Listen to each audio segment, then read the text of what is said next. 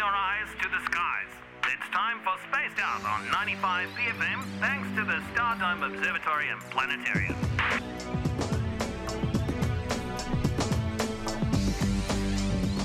Come in, Josh from the Stardome. Kia ora, how's it going? Good, good. Uh, how's how was uh, your week? Oh, how's my week been so far? Um, good, yeah. Schools, um, lots of new space stuff, lots of nice new photos from the James Webb Space Telescope, which has Mm-hmm. kind of made, made my week. So yeah, pretty good. Excellent. Uh, now this afternoon we're, we're starting things off. Um, NASA's Voyager 2 probe is celebrating 45 years in space and still going strong. It's the first, I guess, interstellar. Could you say spacecraft? Yeah, so this so this is um this is NASA's longest standing active mission, 45 years, which is you know pretty good.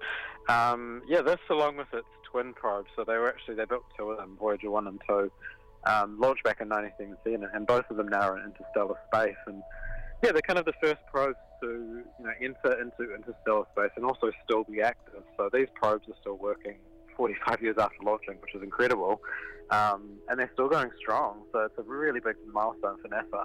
What sort of information do they, well, do they send back, and what sort of information are they capable of sending back?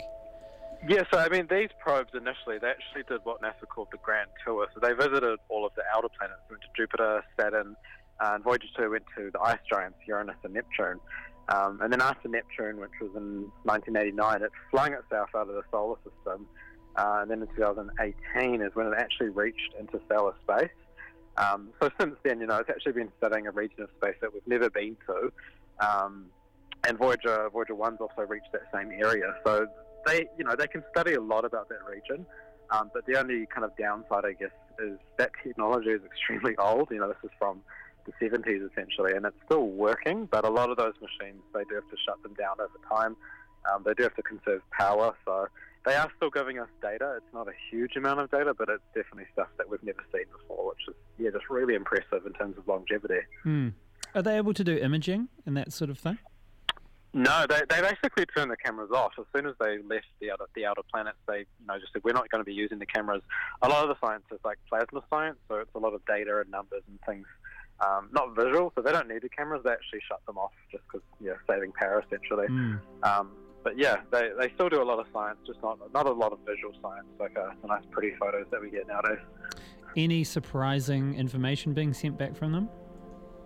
Honestly, I'm just surprised that they're still working. Mhm. Um, yeah, I can imagine that they're quite beat up just being in that extremely harsh environment for so long. Um, and I, I can kind of imagine they probably only have five years left, probably, Mhm. in their batteries. Um, Yes. They're slowly losing power over time, and they have since they've launched. Mhm. Um, so yeah, but I think you know when they finally do shut off, it's going to be pretty sad day for NASA. But I'm yeah, I'm just impressed that they're still working. 45 years in space, man. I know. yeah, your iPhone worked for three years, but Hmm. NASA's ones worked for 45 in space. Now, the Russian cosmonauts aboard the ISS have been out doing a bit of a spacewalk, but have had a suit malfunction. Yeah, there's, um, so it's not just the American spacesuits that are having problems. Mhm. Um, but yeah, Russia, they, they were conducting a spacewalk that was installing uh, some robotic arms, I think, on the outside of the space station.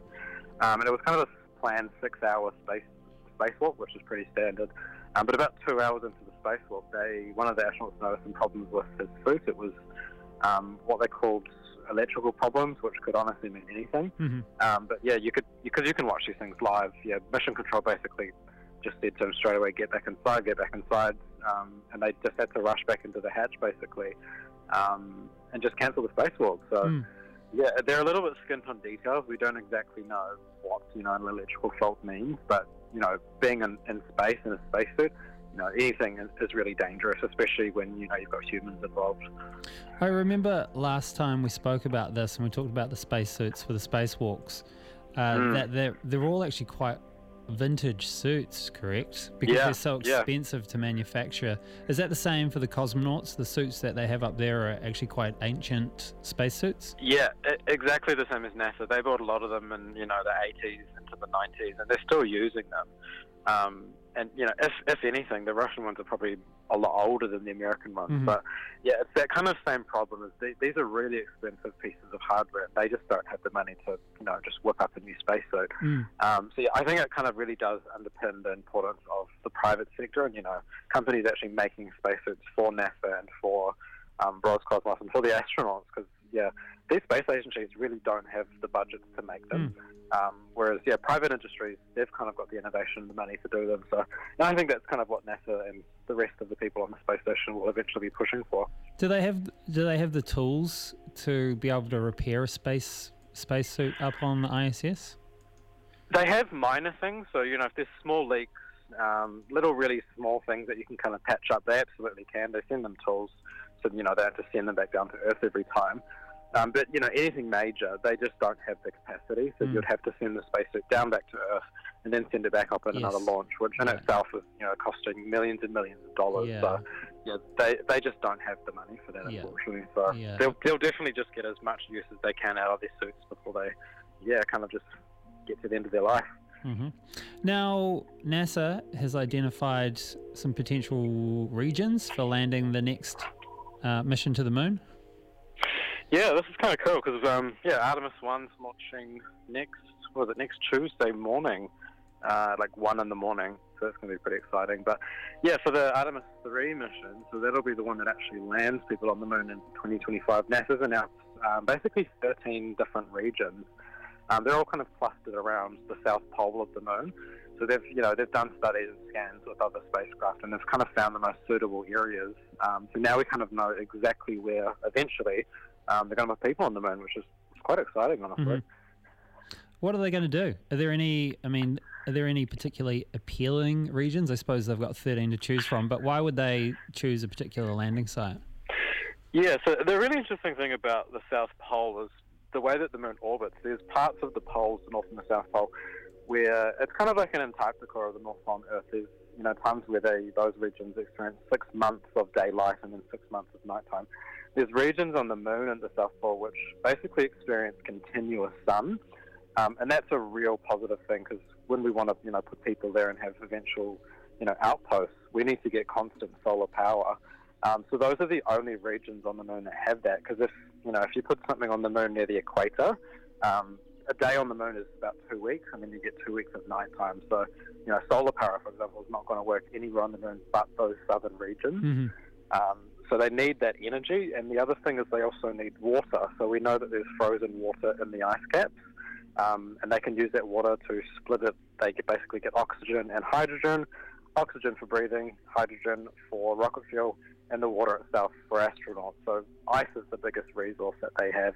Um, and yeah, they basically just said, well, we know that there's ice there, so we're going to be landing in you know one of these 13 spots. hmm Do we know how long they're planning to stay on the moon for with this Artemis 3 mission?